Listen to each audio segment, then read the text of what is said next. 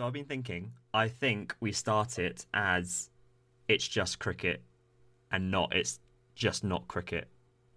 So welcome to it's just cricket, right? Is that fine? I mean, I'm still on the fence, but I think I always it's will just be. cricket.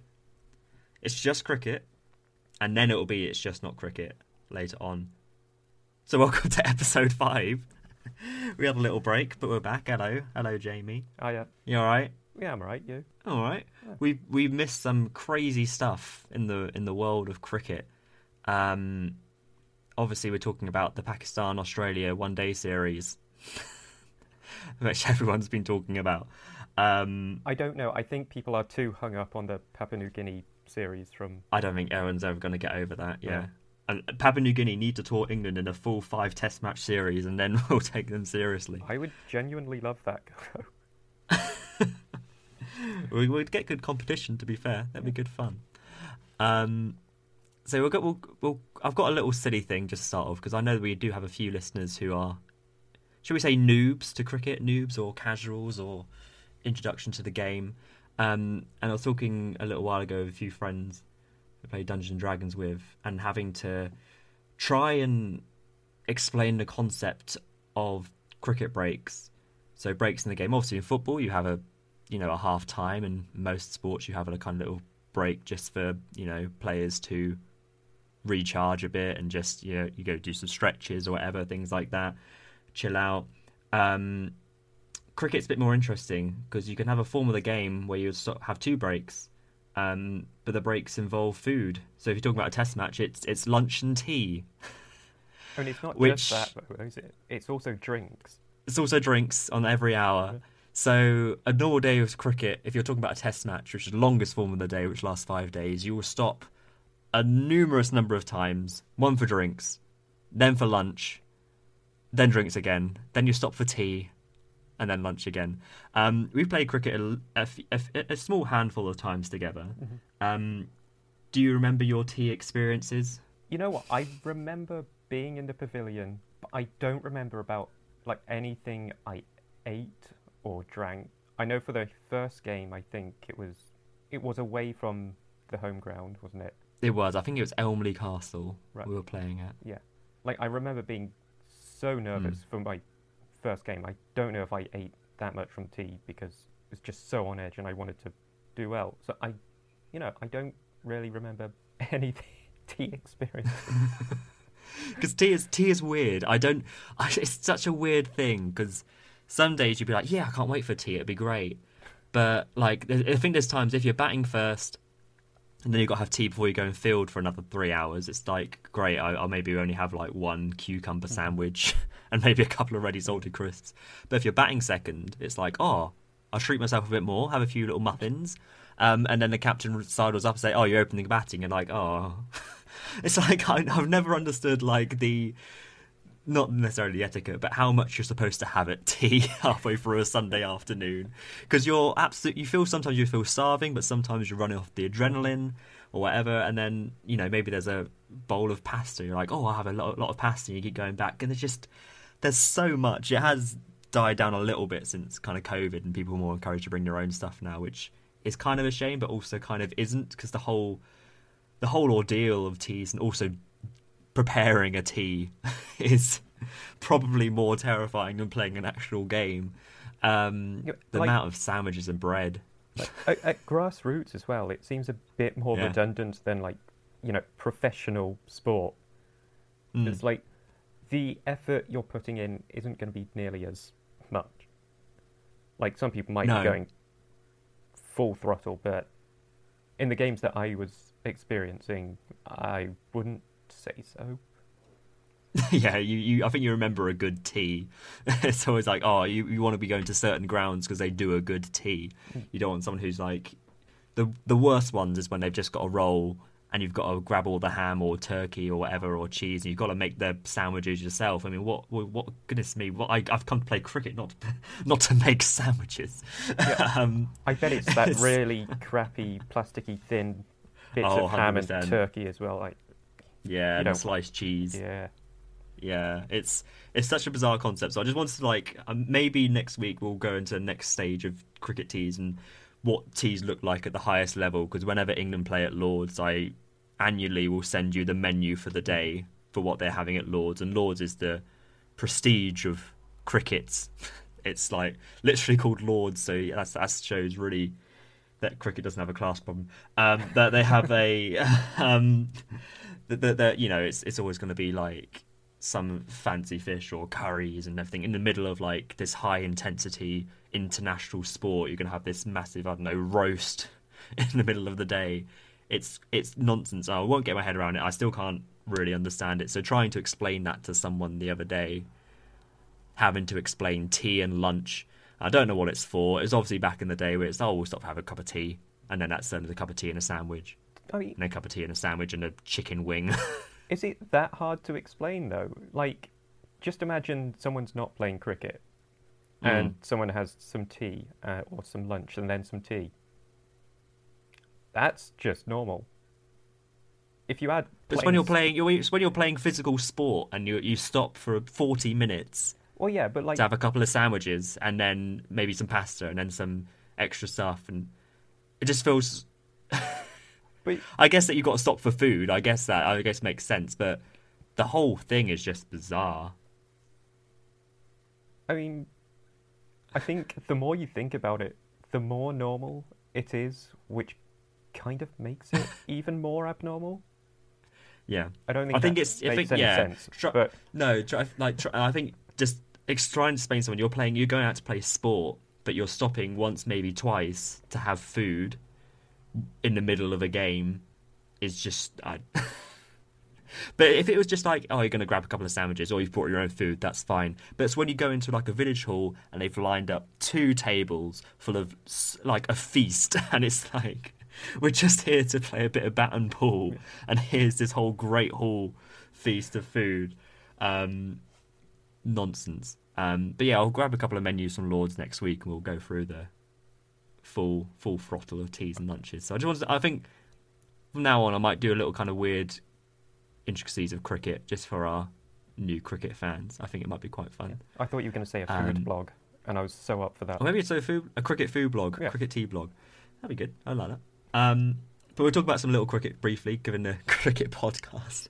Um, so yeah, since we uh, last recorded, the final of the Women's World Cup has been passed. Um, there's a lot of hype building up to this, I would say, because obviously Australia were unbeaten. Um, and you always feel like going into a final of a competition, if you're unbeaten, then maybe, maybe they've, you kind of want to, want to lose one of those games so you don't have the awkward slip up, I guess, in the final. And England were also kind of peaking at the right time. And he thought, oh, is is it upset on after the kind of narrative of the Ashes and England haven't won a game against Australia all winter? Is it going to be now in the World Cup final? Um, yeah, and then Australia pumped 356 for five off their 50 overs. um, so there's some massive standout performances, and obviously Australia won by 71 runs. But man alive, Alyssa Healy, sorry, 170 opening the batting, absolute nonsense. Um, obviously, um, the wife of um, another famous um, Australian cricketer uh, Mitchell Starc. so quite a quite a good good good family of cricketers. A quick stat for you.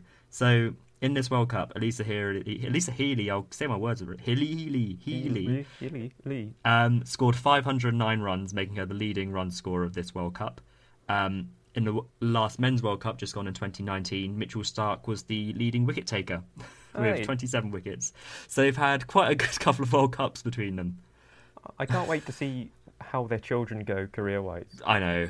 Christ, that's unstoppable. um, but everyone kind of pitched in. Rich Haynes 68, Beth Mooney 62. Ellyse Perry came in and smashed a few at the end, getting 356.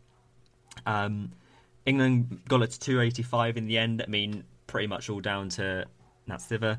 Uh, 148 not out, left not out at the end. Um, just needed someone to stay with her, to be honest. Um, I think that was probably the most frustrating thing from England's perspective, other than the few kind of drop catches um, in Australia's innings. Um, I think they'll be quite disappointed. I think their batting has been a bit kind of touch and go throughout the tournament. Um, but just for someone just to stick with that. So it's obviously good to bat on if someone's getting 170 and someone's getting 148. Um, I think they'll be disappointed that someone didn't didn't stick with her. Um, but yeah, have you got any thoughts about the final? I, like just watching the game and the highlights again. Like the shit, the strike rate and the pace which Australia were batting with.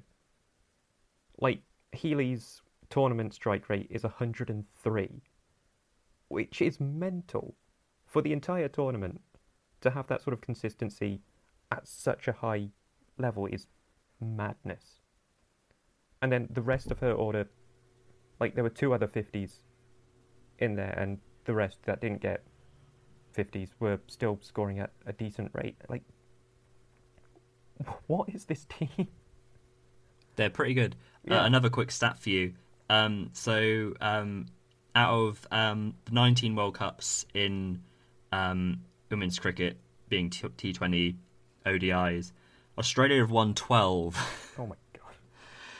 so, I mean, uh, they're quite pr- pretty good. I mean, they had an extraordinary run a little while ago. Um, forgive me, I don't know the actual numbers, but they were unbeaten for a record number of games until I think India beat them and obviously they've gone unbeaten this entire World Cup. It's it's quite difficult to kind of look beyond this team in cricket to be like, has there been a more successful one? I mean, Ellyse Perry has been, you know, one of the great findings to Australian cricket for a long, long time. But for this World Cup, she didn't really do an awful lot, to be honest. So it just kind of shows you the real kind of depth in this Australian side that not everyone is coming in and performing, to, and the people do come in and do better. Ellyse Perry missed the last two games, but they've just got through those fine. It's just, yeah, it's Like pretty even- good, I reckon. yeah, like even someone like Haynes, who Mm. like Mm. batting with Healy top of the order, her she was going a bit slower, but then hmm like the partnership between someone doing that at a slower pace and someone going a bit harder, it just complements each other really well. And I feel like Yeah. Australia have that through the batting order. They've got that with the bowling partnerships as well. It's For sure, Yeah, such a- yeah, bowling round, yeah, yeah. So, they're such a well balanced unit of a team. Like everyone knows their roles perfectly. Um, yeah, Alana King got three wickets as well, probably standout bowler. Um, yeah, a, a, a- an unbelievable effort to go for ent- uh, just again an entire World Cup unbeaten and not really ever looking like you are going to lose a game. I think it's just madness. Um, like whatever so the I sport is. quite well be winners.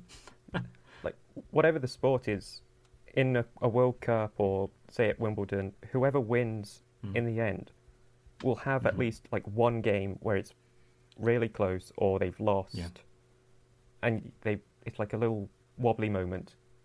But Australia didn't even have that. They just smashed it from start to beginning. massively, massively. Yeah, and it's you run you run out of superlatives for this team. Like it's just, I, yeah. I again, I don't, I can't really. Yeah, I mean, uh, unbeaten in in seven games against also teams like South Africa who only lost one of their games, obviously to Australia. Uh, and again, England again were coming right, peaking right at the right time. They thrashed South Africa in the semi-final, which could have really easily been like a fall over. Um, Sophie Ecclestone also shout out Sophie Ecclestone, number one um, bowler in the world. She got 20, wi- 21 wickets um, in the tournament, got six for in that semi final. Um, and I just had a feeling like, oh, this is going to be, I think it's going to be quite close. It's all going to be building up to this. But it just shows the resilience and, you know, insane nature of this Australia side. Just like sweep it under the carpet, smash it all over the park, and just get the job done. It's just, yeah, what what a team, what a team. Like you've got to give England a lot of credit just to get Mm. there. Like three straight losses, I think it was, Yeah. right at the beginning of the tournament, and then to Yeah. like put that aside and just go on a run of their own, and then even in the final itself, like to post 285 chasing is pretty decent. But then Massively, yeah. you when you start to compare it to the other score, it's not that I, it's not that England necessarily did badly. It's just they're playing a like a godly team. they are god level. I think that's the best way to describe is that they are pretty much god level. They're OP. Um, they are OP for sure. Um, but yeah, I think that England score of two, I think it was two seventy. Was it? I think in the end was um, two eighty five. Sorry, yeah, two eighty five. I think was the highest successful chase. Well, not successful, not not successful at all, but the highest second innings score of the entire tournament. So it shows how well they did, but also frustrating that Mhm. no one could stay with that that entire time. Um, the next highest was South Africa, who chased down 275 against India, but it just shows really. It's, I think it's the second time Australia got over 300 in the in the tournament as well. Great effort. Yeah, like it would have been really interesting to see how Australia would do chasing that 285, Mm. especially it being a final. Would there be there is added pressure, but are they a team that like Yeah. to bat first? So It would be interesting, yeah, but you, I would also just feel like they'll probably get the job done. I feel like England just wouldn't have that. It's just coming out in the final and getting 350. it's mad. Like if you look back at the men's final in 2019, obviously it's a very different pitch and conditions, all that kind of stuff. But New Zealand just scraping to 240 because it's a real kind of scrappy final. But Australia just come out and get 350 like it's nobody's business. It's just like you know England will come out and look about. We want to get like 250 par. That will be our kind of aim, and it's something to bowl at. Pressure of a final. But the mentality of Australia's come out and be like, no, we're going, we're going, we're going big and going 350. It's just again superlatives are run out of, but insane. Like the amount of work the Australian Cricket Board have to have put into the women's side is Oh, hugely, really hugely, commendable. yeah. Like it just shows you how much importance they put onto it, just as a sport in Mhm. general, regardless of gender or like age group. Like the Yeah. Australians really give a shit about cricket. yeah. Oh, it'd be nice, wouldn't it? Oh, Um, but no, it's great. It's great. So I think overall, I think this World Cup's been great. The little bits I've been able to watch live have been really great. It's always it's always fun, kind of waking up and seeing scores and pretty much every game being a you know going right down to the wire. Um, it's been a great World Cup. Um, look very much forward to the next one where Australia probably win again. Um, but sadly, it does mean since Australia did win that we're not going to see Jofra Archer as, as Test captain as as agreed in the in the last podcast. Um, that's the but yeah, biggest loss to come from all of this. it is indeed. But yeah, congrats to Australia, I guess. GG. Um, and good luck to Lisa Healy's and Mitchell Starc's child, who will, you know, be the greatest cricketer of all time, I'm sure. Um, other cricket, very briefly, Bangladesh got rolled over by South Africa. South Africa, I'm getting worried about. I think South Africa will win against England this summer. Um, Maharaj got seven for in that second innings. Um, but yeah, that, that's a series that's just, just going to happen and we're going to forget about because most of South Africa's players at the IPL. Um, I mean, I'll be uh, completely honest. I didn't even know mm. it was going on. There you go. Yep. I'll give you a quick rundown of the score if you if you are so inclined. Um, there's two test series. Uh, South Africa got 367, Bangladesh 298, South Africa 204 all out, Bangladesh 53 all out. Um, South Africa won by 220 runs, and yeah, Maharaj got I think seven for something ridiculous. I think seven for 732 in the final innings. Um, And Simon Harmer, who's making his first appearance in South Africa since about 2015, he's been Kolpak player for Essex. Um, I think he got seven in the match as well. So, yeah, I think we'll struggle this summer. Hmm. Um, IPL's obviously going on, and that's that's happening. Um, but the other main cricket that uh, I think we're going to touch about um, is obviously the start of the county championship, which was today. Um, I think we've both got the scores up. Did you want to go through the scores? Would you like me to go through the scores? How are you vibing? I've got scores and some basic notes. Uh, If Mhm. you, yeah, we can just go through one Okay. at a time. Yeah, wait. I put a little um, not a poll, but a little question out on on our cricket Twitter. Um, just not Crick Pod on Twitter and also Instagram if you would like to follow. Um, basically, just asking uh, what players you're looking most forward to seeing or following this season. Obviously, there's a lot of England places up for grabs. Um, we had uh, a couple of people say Matt Parkinson, uh, James Vince. Uh, Pujara is also going to be playing for, for Sussex soon as well. So, um, so that's one to look out for. Is there any particular player that you're wanting to? I think we touched on it briefly before, but is there a player that you would like to see do well or looking out for? Uh, well, like, Parkinson's a good shout. I think Mm. uh, Hameed's playing in other matches. He's not batted yet, so I'm looking out for Yeah. Haseeb doing well. It's interesting that Broad isn't in the side for Nottinghamshire unless there's an injury or something I'm unaware of. So he he made himself unavailable for this game, um, just because he says he's managing his injuries in any way that he normally would. Obviously, he's not technically in the England side at the moment, um, but he has said that he's treating it like any other normal season. Um, that if he's he's just preparing for that first test, and he doesn't over push himself, just coming from a long kind of layoff. Um, he's wanting to ease himself back into the into the season. He'll, he'll probably play the next game, but I don't think he'll play. I think it's all seven. He obviously won't play all seven now, um, up until that first test. So I think he's just kind of managing himself. Obviously, age about thirty-five now. I think he is.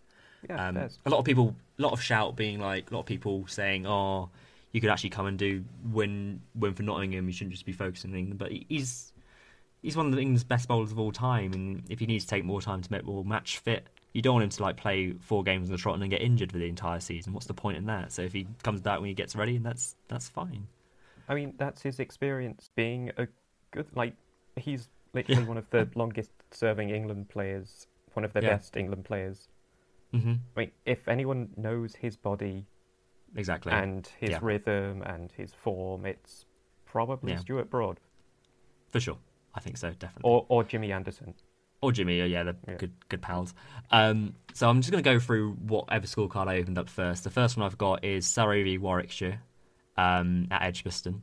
Um, Surrey batting first. They chose to bat. Uh, they're rain affected. Uh, they got to 168 for three. Uh, Rory Burns uh, returning obviously after a difficult winter got 41. Uh, Ryan Patel opening batting 75. Hash uh, only got two. Paulo. Amla. Um, Ollie Pope's currently 40 not out, and Ben Folkes is nine not out.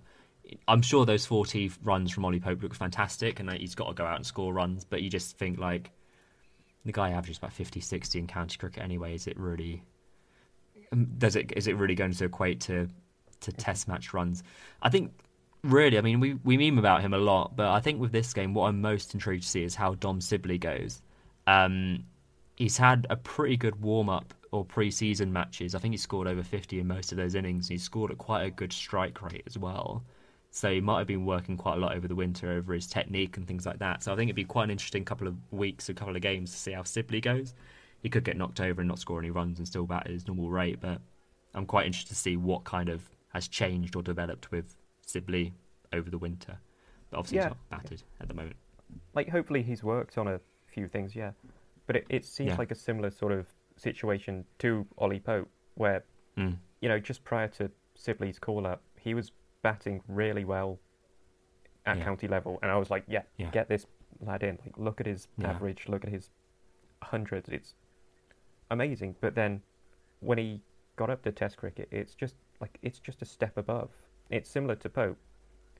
Like, there's a clear level in between uh, county championship and Test cricket that isn't bridged at all, and Yeah. you just have to be good enough, mate. Like it's yeah, a really you get found out very quickly if you're not. yeah, exactly. Like it's a really sort of basic analysis to make to just be, oh, you just have to be good enough for Test cricket. But when there's such a big jump, there's no other test for Test No. matches. No. Yeah, no, I agree. Yeah, massively.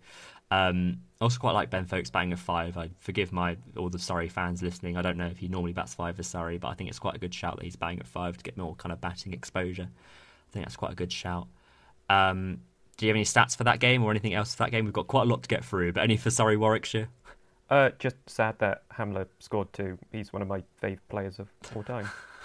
Oh, poor Hash. He's got all season to come again. Yeah. Um, next one I've got open is Somerset, Hampshire, Hampshire Somerset and Hampshire. Uh, Somerset uh, chose the bat, uh, and then they got rattled out for 180. Um, and then Hampshire 109 for none. So good day for Somerset. Um, James Hildreth, um, probably one of the most unlucky guys to never play for England, got 87, top scored. Not really much else to shout about. Um, Leach and Craig Overton aren't available for this game, so they're not in the team. Uh, Lewis Gregory uh, injured as well. Um, wickets kind of shared around. Hampshire got a very good bowling attack. Mohammed Abbas, Keith Barker, Carl Abbott, Liam Dawson, quite a good, quite a good tag. Um, then 109 for none uh, for Joe Weatherley and Ian Holland. Um, any thoughts on, on on that one for you? You know what? I kind of think Hampshire are a little bit in the ascendancy here. I Hmm. think they're on top. Yeah, do you think? Yeah, yeah. Also, quite a big, big, big game as well, and big season for James Vince as well. Obviously, captain Hampshire batting at four. Again, if he has a good start to the season, you never know. A lot of places up for grabs in this season of cricket. Um, next game, I've got Gloucestershire and Northants. Not really much to say. A lot of rain today, but Gloucestershire got 164 for eight. Um, not a great day over the bat, but a lot of rain affected. Um, but um, standout performance of the day, I'd say James Bracey batting at three, 77. Like my notes on this game are literally, "Fuck's sake, Gloss." like, come on. Pretty much. Oh. Um, Bracey's But holding again, the like- fort down all on his is. own. Like, yeah. on, give him some Again, help. quite a big, yeah, a big season again for Bracey, I reckon. You know, he bats at bats into top three, and then when he comes to play for England, he bats, you know, at seven, which is not his position. Yeah. Probably came Another- to England too early. Yeah. Another one of those players where county championship, excellent. Mhm. If there was another step up just before Yeah. Test match, Yeah, that would be his level. But yeah. Again, quite difficult to. I think again, probably too early. He came into the England setup as well. Um, all kind of freak injuries to Foakes and everything. But um, he did get 100 for the England Lions against Australia in the winter, which featured an attack of kind of Mitchell Marsh and Scott Boland, who obviously averages like a nine in Test cricket now.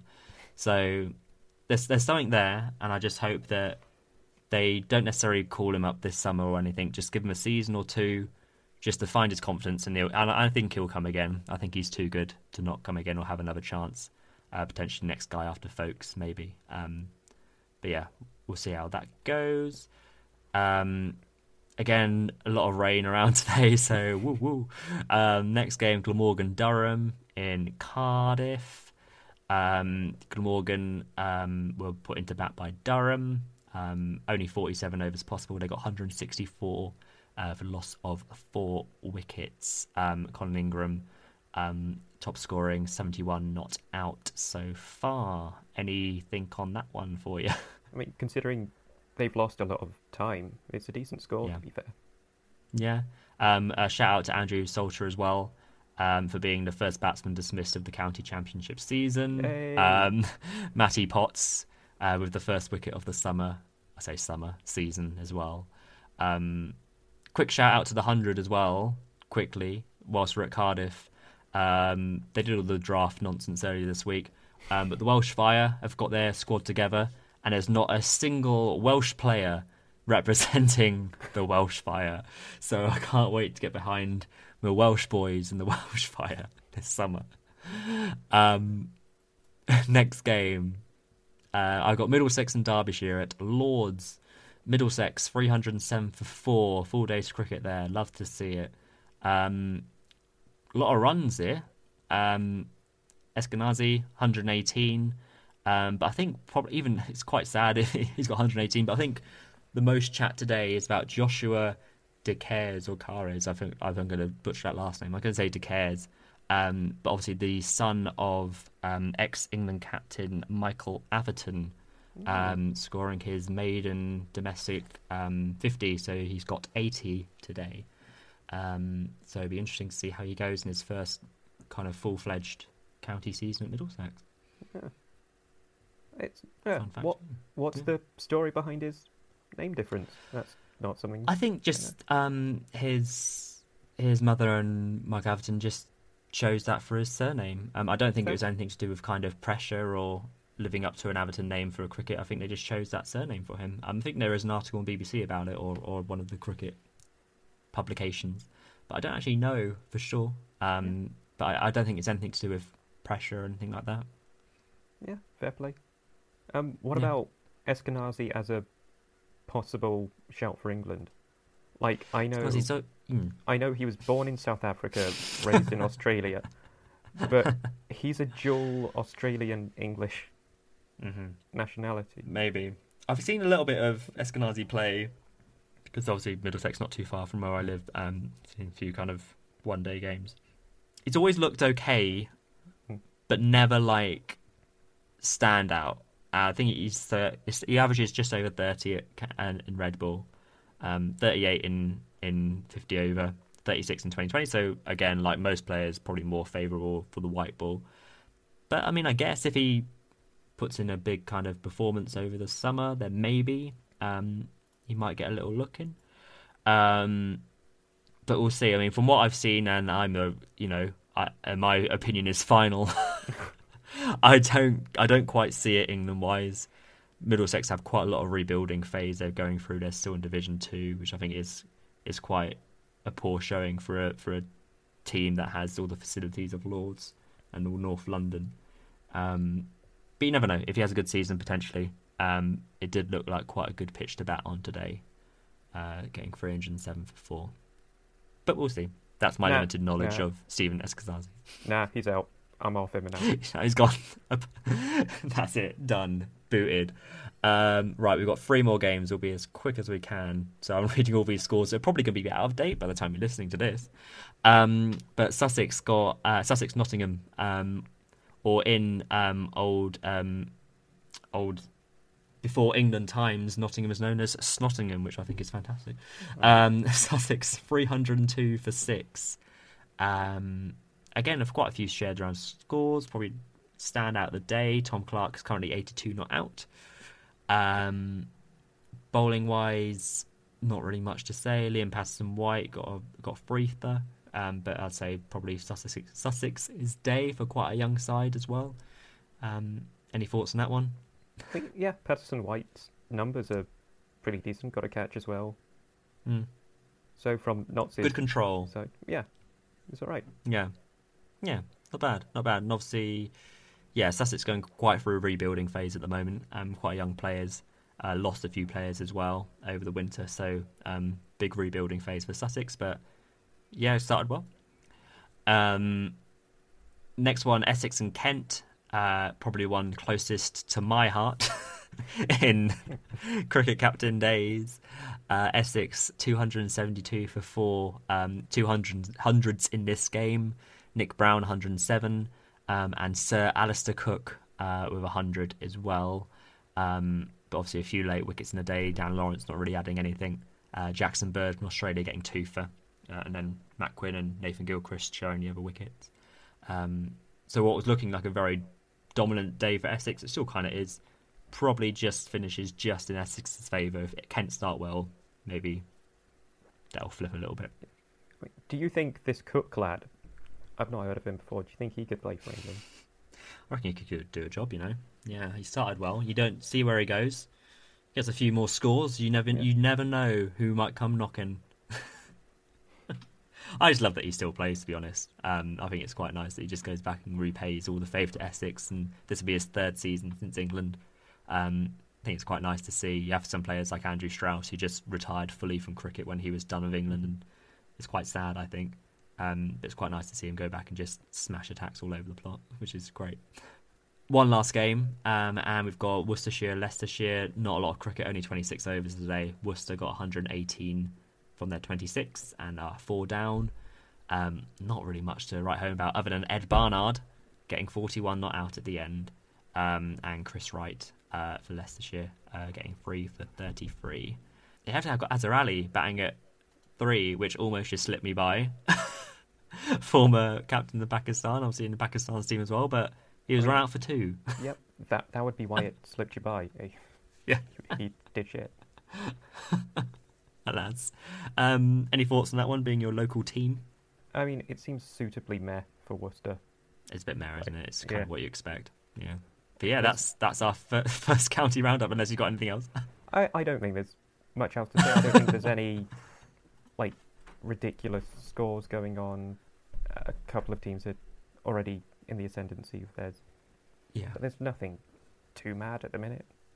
No, not too bad. Hampshire doing quite well. I think, yeah, the, I think it's always that little kind of standout performances that you look out for. You want to see who's done quite well, and I think um, De Caires, obviously Atherton's son, is quite a fun story to look at, and obviously you like to see Cook do well. But it's always always those kind of England players on the fringe. You're always like having a refresh on the scorecard, see or how they're doing, or they've not got any. Or Burns is at 41. Or, it's yeah, quite interesting. I mean, yeah, the the Surrey Warwickshire game is a good one for potential Mm. England versus England selections. So that's lot of kind of stuff one there. to look out for. Yeah.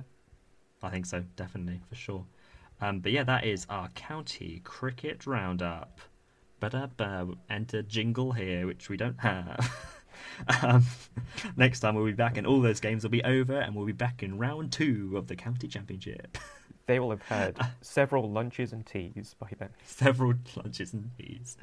Um, but yeah, nice. Um, shall we move on to our next segment? Let's move on. So, um, Wait, hold on. like hold intro- on. Yeah. Sorry. Do Mm. we want to have a tea break first? Oh yeah, let's stop for tea. Let's stop for forty Cool, minutes cool, for tea. cool. We've got a few good sausage rolls. We could obviously have Yeah, stuff too. nice, Yum, nice. yum, yum, yum, yum, yum, yum, yum. um, no, it's the next segment. So, did you want to introduce this next segment? Segment? It, it Or is. me to? I will pass it on to you for this week. Yeah. You are you are bearing the torch of. It's just. Not, I guess it's the this is the intro to. It's just not. This is. Thank you. segment. for, for this week, it is Yeah. your responsibility, and I'm trusting Oh, you goodness. with it. Oh, look after it. It, it, may be a bit. Yeah. I- I'll try. I'll try. Like a little child. Um. So we are back with it's just not cricket, and again enter another jingle that we don't have. Um. And quite a topical one for me, I would say. Um. Over the years. But I think my It's Just Not Cricket this week is talking about the franchise state of a certain wizarding world um, being Harry Potter. Um, now, first of all, I just want to say that love Harry Potter, great, fantastic, and I don't think I would be really in position which I am now if I didn't have Harry Potter, you know. So I think writing wise, it inspired me to do writing, all that kind of stuff. Um, the people I met, the jobs, the house I'm in. But I also absolutely hate it right now. Um, and I'm very annoyed by it, but at the same time, I wouldn't be as annoyed about it if I didn't really love it uh, to some regard or some respects to still. Um, so I just want to ask you from the outset, what's your general perspective about Harry Potter at the moment? At the moment, I I find the sort of place it, it's in a weird place, like especially with the Fantastic Beasts series. It's first of all, it's a weird like moniker to use as a overarching series title when it's about like Grindelwald's rise to power and his like evilness during that time. And pl- they they've had really bad issues with the actors playing Grindelwald as well. Like they're on their third actor for in as many films, right? Yeah. Like leaving aside So, yeah. the story problems and like whatever else, like just having that is really hard for them to just like.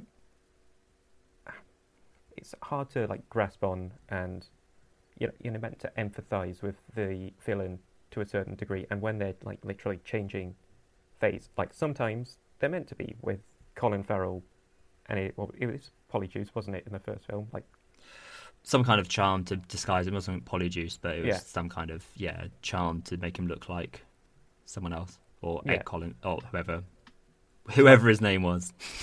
yeah, so like that's fine, that's acceptable.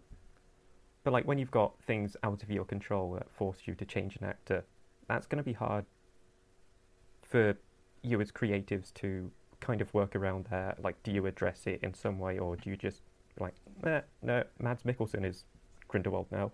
Yeah, yeah, And yeah. No, you, for sure. Like the most excited about the Potter universe I am, it, like at the minute, is for the uh, Hogwarts Legacy game. That's like Yeah. set a hundred or so years in the past. That Yeah, yeah That's hype. Absolutely. Fantastic Beasts series. I'm yeah. I, I listened to a good review earlier about the next film, which I don't really have any intention of paying to go and see. Um, that it's they said it was probably the best film in this forgettable series, but it's still very forgettable, and I think that just sums it up perfectly. Um, there's a lot of lot of issues, and it's again uh, briefly on Grindelwald and all that kind of stuff. With all these changing of actors and all this stuff, it's just the classic kind of Hollywood case of this bad guy is bad because we're telling you he's bad, Mhm. and you've got to try and believe that, and it's nonsense. But my problem overall with Harry Potter is that before you can even get to the films or the critique, you've got all the crap that comes with it.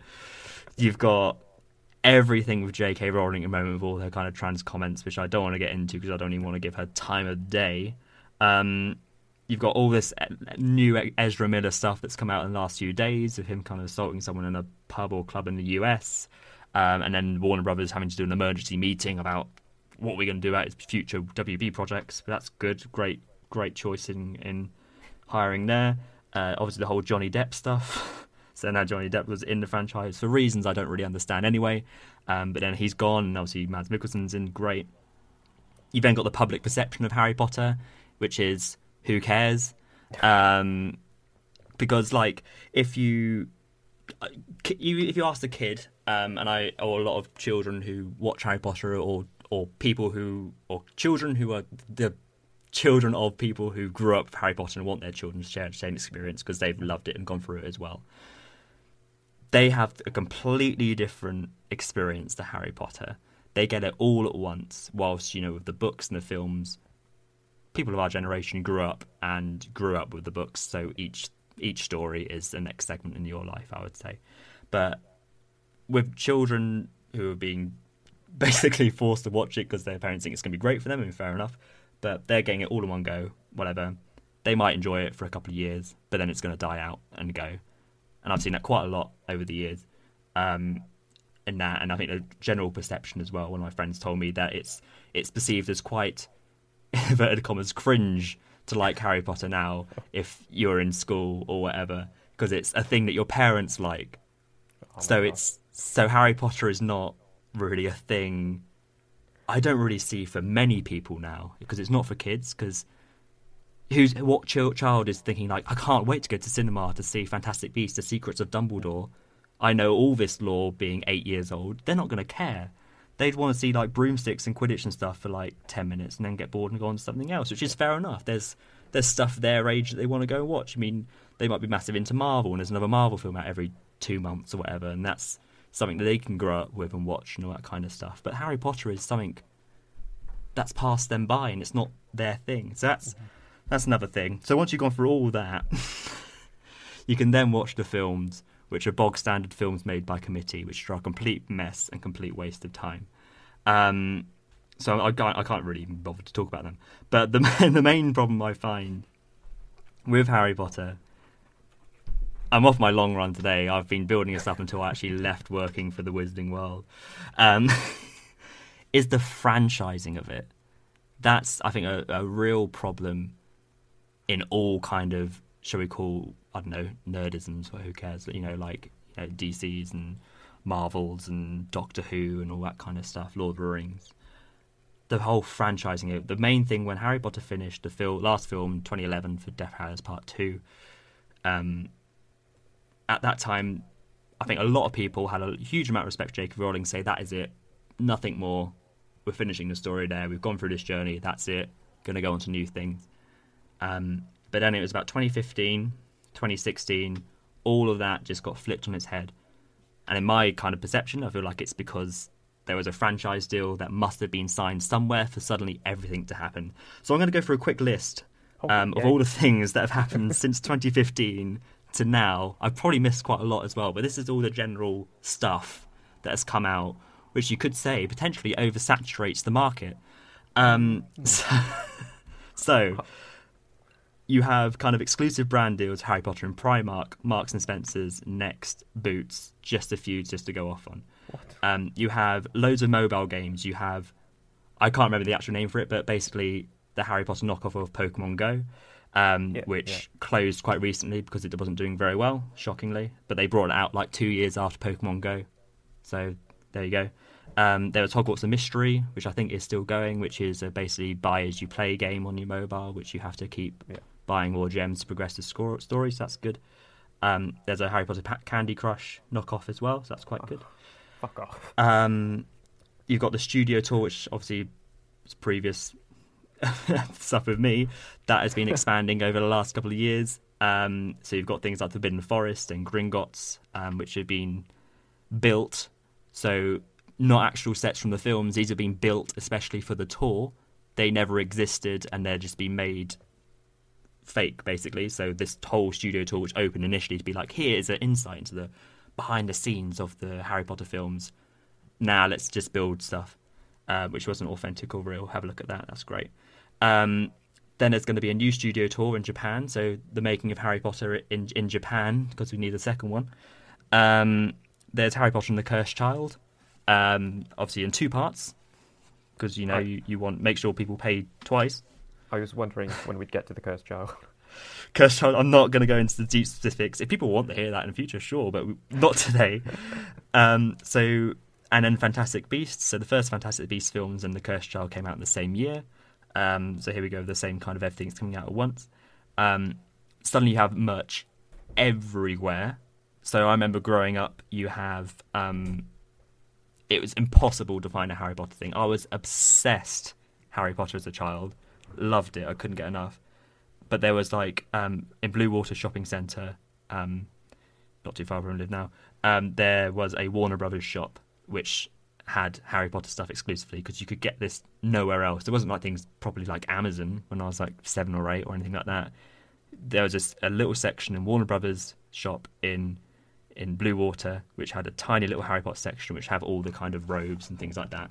Which were uh, weren't all massively licensed at the time, but it was like, oh my god, there's Harry Potter things. Oh, I can't believe it. But now you can go anywhere.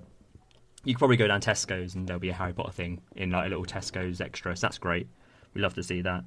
Um, anniversaries of the books which come out. There was a 15 year anniversary edition of The Philosopher's Stone. There's now going to be a 20 year anniversary edition of Philosopher's Stone coming out, I think, soon this year. So that's that's fun. um, another exhibition opened in London, Covent Garden, photographic exhibition, waste of time. Um, Harry Potter shops at King's Cross, New York City, um, airports, specific Harry Potter shops. Um, you've then got the Hogwarts Legacy game, which, granted, is the only thing I'm looking forward to. Um, you've got the UK Wand Tour, where they're taking these massive, about 10 foot sized wands and putting them up and down the country, where people can go and have pictures of these giant wands. That's going to be good. Um, then you had the 20 year uh, reunion, which recently um, aired on HBO Max and Sky. so all of that's come in the space of less than 10 years. Um, and we've not had a new Harry Potter film since 2011. You were So- reading all of that, and I'm exhausted. and that's that's just the big ones, you know. And I'm pretty sure I've missed some, but that's that's a level where it's like this is too much. This is this is boring now. Like you, you're just completely oversaturating saturating this market of of a franchise that's beloved by you know a generation and you know quite a, a massive fundamental thing for its time. And it's just turned into a thing of like, how do we milk every penny? And it's just very upsetting to me, I think personally. Um, But, if you're looking yeah. at the books and the films when they came out Mm. originally, they felt Mhm. very self-contained. exactly. yeah. And like, not to sort of criticize the books for this, but they are a young adult series. Of course they are. Of course they are. Yeah. Like, how, how can you expand on that, like in a non-materialistic way? Like, how can it not be shallow? Yeah. like, they are. What there is no expansion really you can do on that that doesn't sort of undermine what the series was. yeah. Yeah. Yeah. Yeah. And there, there's so much of what you just listed that, oh my god. It's a lot. Like- yeah. Like yeah. Like, Um, how do Warner Brothers even remember the amount that they franchised for? It's nonsense, isn't it? Like you, you, just you don't even want to think about the money they make from this. It's just absurd. But um, just bought by a load of casuals who yeah can't let go of Harry Potter. But um, but it's I think I think it's just really epitomised in Fantastic Beasts. So they're just they are films. Like I think Brent mentioned earlier. They are just made by committee. They're directed by David Boring Yates, um, who directed the final four Harry Potter films, um, and you know each film gradually took away any kind of color and joy and magic and turned it into grey, boring spectacles, and then reflected that into the Fantastic Beasts franchise, which we love to see. Um, CGI to the max one of the things that I love so much about the initial Harry Potter films, obviously they're products of its time, a bit like Lord of the Rings. They had to rely on minimum CGI and mostly practical effects. And I think the practical effects they were able to achieve at that time look fantastic. The animatronics they did for some of the creatures were brilliant. The models are still some of my favourite things in cinema. Um, and they work really well on screen. Obviously, there's some bits of dodgy CGI there and there for kind of 2001 2 films, but you can kind of let it go because most of the time it looks real. Fantastic Beasts is not real anything at all. Um, they rely too much on nostalgia and that kind of nostalgia bait, like most kind of things, harping back to old stuff people used to like. Um, so there's plenty of that. Um, and it's just all the same old people, the same screenwriter, same producers. There's no freshness, no new if you really cared about this franchise or the story, I think you would look at what new directors can we bring in, what new visionaries can we really add to this wizarding world to really start it again because you know people have been crying out for a kind of Marauders film or things like that, but or like the Hogwarts Legacy game, which everyone's been chomping at the bit for for ages. And now we're kind of getting it, and I think it shows real testament to how people really want to see and play Hogwarts Legacy because it's new, because it's fresh, because it's written by fans and people who care about this world, as opposed to the Fantastic Beasts, which I I couldn't tell you really what happened in the first two films. And I was initially professionally qualified to know about Harry Potter stuff. I couldn't tell you why I should care about those two films. Um, I think I, I spoken to someone at work the other day who's be, who I was trying to explain Harry Potter stuff to and why it's not really liked. You know, they'd be like, oh, quite like Harry Potter, but you can guarantee that they haven't seen Fantastic Beasts. And I think people are relying on WB are relying that people are going to see this because they love Harry Potter. Like, I love the idea that someone's just like, ah, oh, I like Harry Potter. And you just go into like an hour long rant why you shouldn't love Harry Potter. Yeah. Because that's, again, like I think I said at the beginning, I love Harry Potter but right now I just hate the state it's in. Mm-hmm. I just think it's devoid of any kind of passion and love or anything that's gone into it. It's about how on earth can we make money from this. And I think you know Lord of the Rings has, as another example, hasn't really done any kind of franchising. I mean, it may do a little bit when the series comes out on Prime, but they both came out at similar times. But Lord of the Rings is still beloved. People will still go back and watch Lord of the Rings in the same way obviously go and visit Hobbiton in New Zealand, but that's never going to expand or change massively. You can love and appreciate Lord of the Rings. You don't have to have a new thing franchised every two months to remind you that you should love this thing.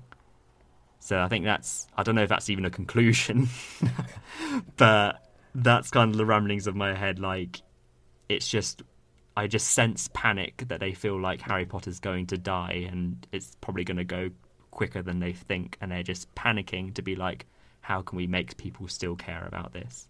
Yeah. When probably they've sped up its decline.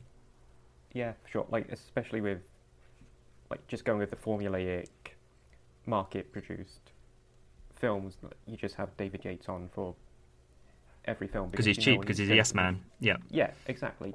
Like that's also a wider issue with like franchise cinema to use that disgusting term. Like I think it was Patty Jenkins was left a Wonder Woman film because uh, the I think that's Warner Brothers as well, isn't it? yeah, it is. Yeah, yeah, yeah. It's a trend. Because yeah, because they wanted a more basic film. Like Edgar Wright left uh, one of the Ant Man films because his ideas were a bit too out there. And then like you look back to the first three Potter films, like they've all got their own sort of spirit, their own creative ingenuity. Like Massively. I'd say- yeah. embedded yeah, his I'd say definitely, there. definitely. And then and then you've got Alfonso Cuarón, who's like a genius filmmaker in his own right, Mhm. and hmm those three films sort of embed the themes and the atmosphere from the books into those films, and it feels natural. And then you get to like Goblet of Fire, which as a film I still like, but the like So yeah, the the- fourth one's my Mike Newell. So David Yates didn't do that one, but that was Mike Newell for Goblet of Fire, which I think is fine. I don't I don't mind Goblet of Fire. Um, interesting like- story with yeah. So go on. yeah, like the tone is all over the place. Mm. Like, is it Oh, meant for to sure. be a quirky, funny, teenage sort of comedy film, or is it a dark as fuck? Yeah, Voldemort is back and he's going to kill this bloke. yeah, N- Not No, this bloke, sure. this child, and then he actually Yeah. kills a child. yeah. What do you want to be? I agree. With the fun fact you might not know about Goblet of Fire, um, for anyone who I did work with will know this so much.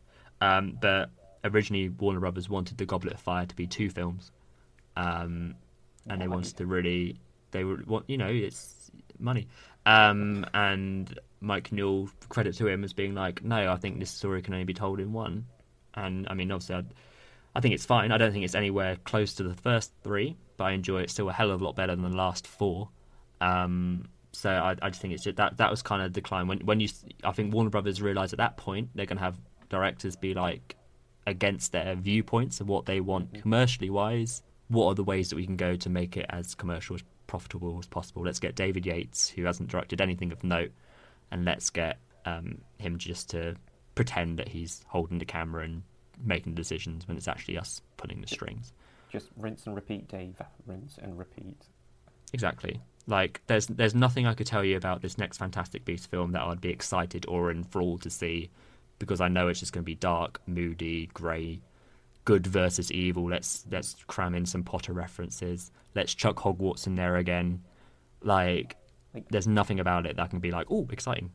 Like, the only thing I've got is, like, Mads Mikkelsen. Mads Mikkelsen for sure. Yeah. definitely smash it. Like he was, Yeah. like Hannibal's my one of my favorite TV shows, and he's just an Mhm. incredible actor. So I'm sure he'd be incredible as Grindelwald. I think so, definitely. But again, it's, if he had been there since the start, would make sense. But they don't really know what they're doing, what they're thinking. That's and they go Johnny Depp. Gosh, sorry, I feel like I've ranted a lot about Harry Potter, and I feel like there's probably more to come in next episodes. um, but like, I feel like I've had a lot of years to get stuff Harry Potter stuff, stuff off my chest. Um, for anyone who didn't know, I used to um, do guided tours that people used to have to pay two hundred and twenty-five pounds for. So I like, I, I feel like I might have some Harry Potter stuff to say. um, You've got some repressed Potter rage. Yeah, but again, I think if anyone's kind of listening to us being like, "Oh, but I like Harry Potter," that's fine. I have no problem with liking Harry Potter because I like Harry Potter. It's great. A lot of I love a lot of it. Prisoner of Azkaban is probably in my top five favorite films easily, but I think to say it is right now, it needs someone fresh, someone new to come in and look after it. in the same way, I hope that Russell T Davies is going to do out of the Doctor Who. But that's a whole other can of worms, and we're not going to go in there just now. Um, I think that's all. Unless you've got any other kind of Harry Potter things, I feel like this has just been me doing a monologue for a little while. But have you got any other kind of thoughts? I mean, I think you've covered everything pretty well. Honest, like, yeah, no. If I start talking about the cursed child, Yeah. that'll be Yeah, that's. I think we can. We maybe in a future episode we can go into specifics of these kind of films and whatever. And that's fine. Oh, Um, sure. And I've got a yeah. couple of topics, Yeah.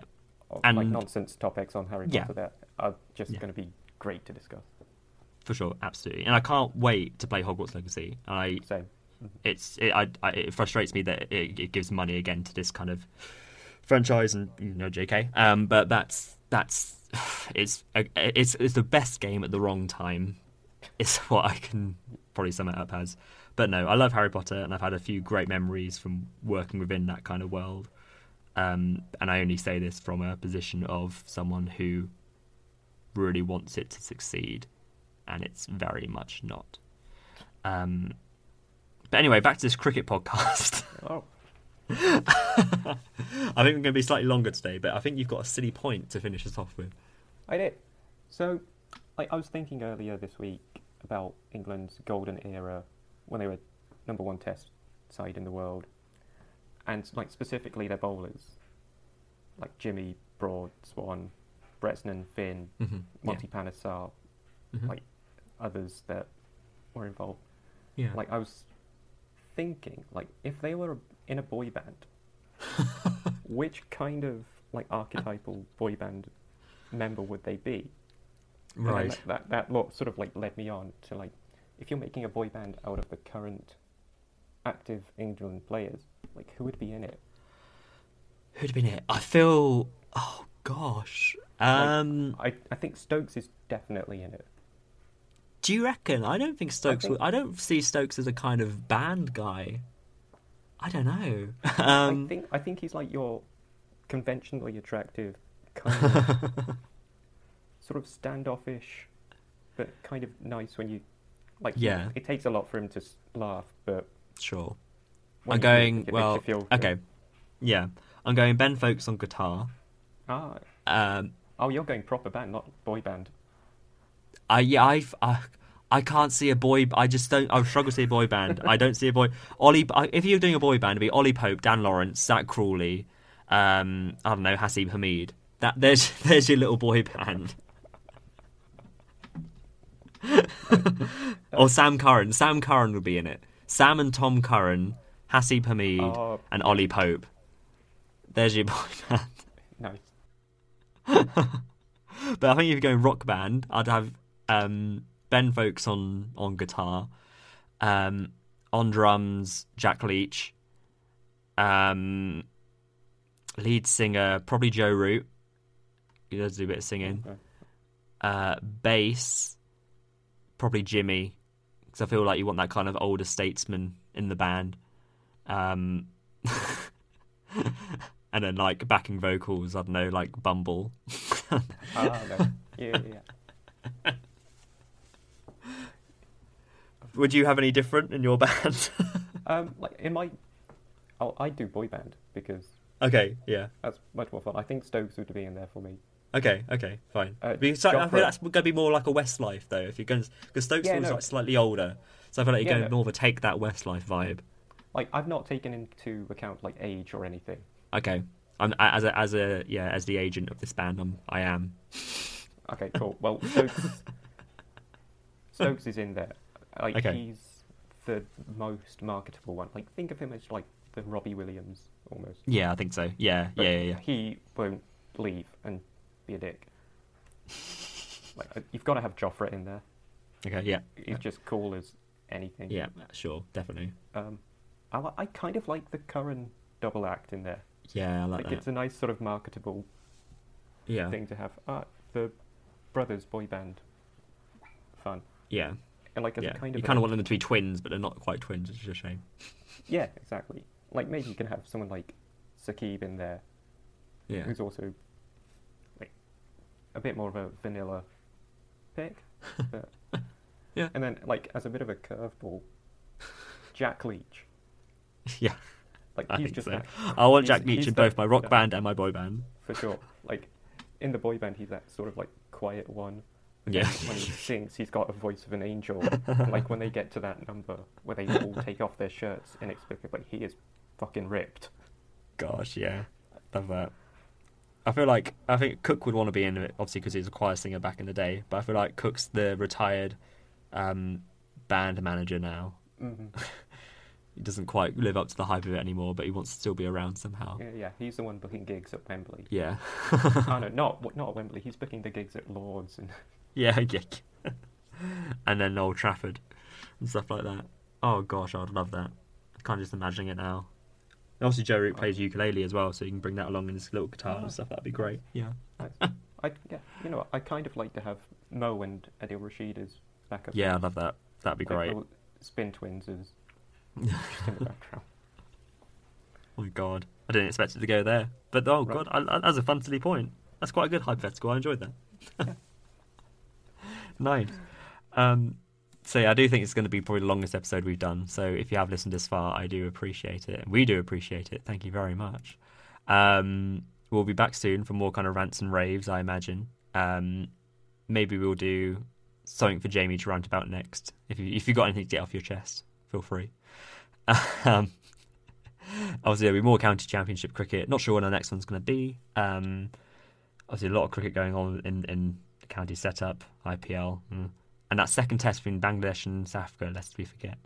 Um, but if you want to know when our next podcast is going to be, um, just follow us on all the little socials at Just Not Crick Pod on Twitter and the Instagram, also on YouTube as well. If you want to like and subscribe, um, feel free. Thanks. Ring that Ian Bell.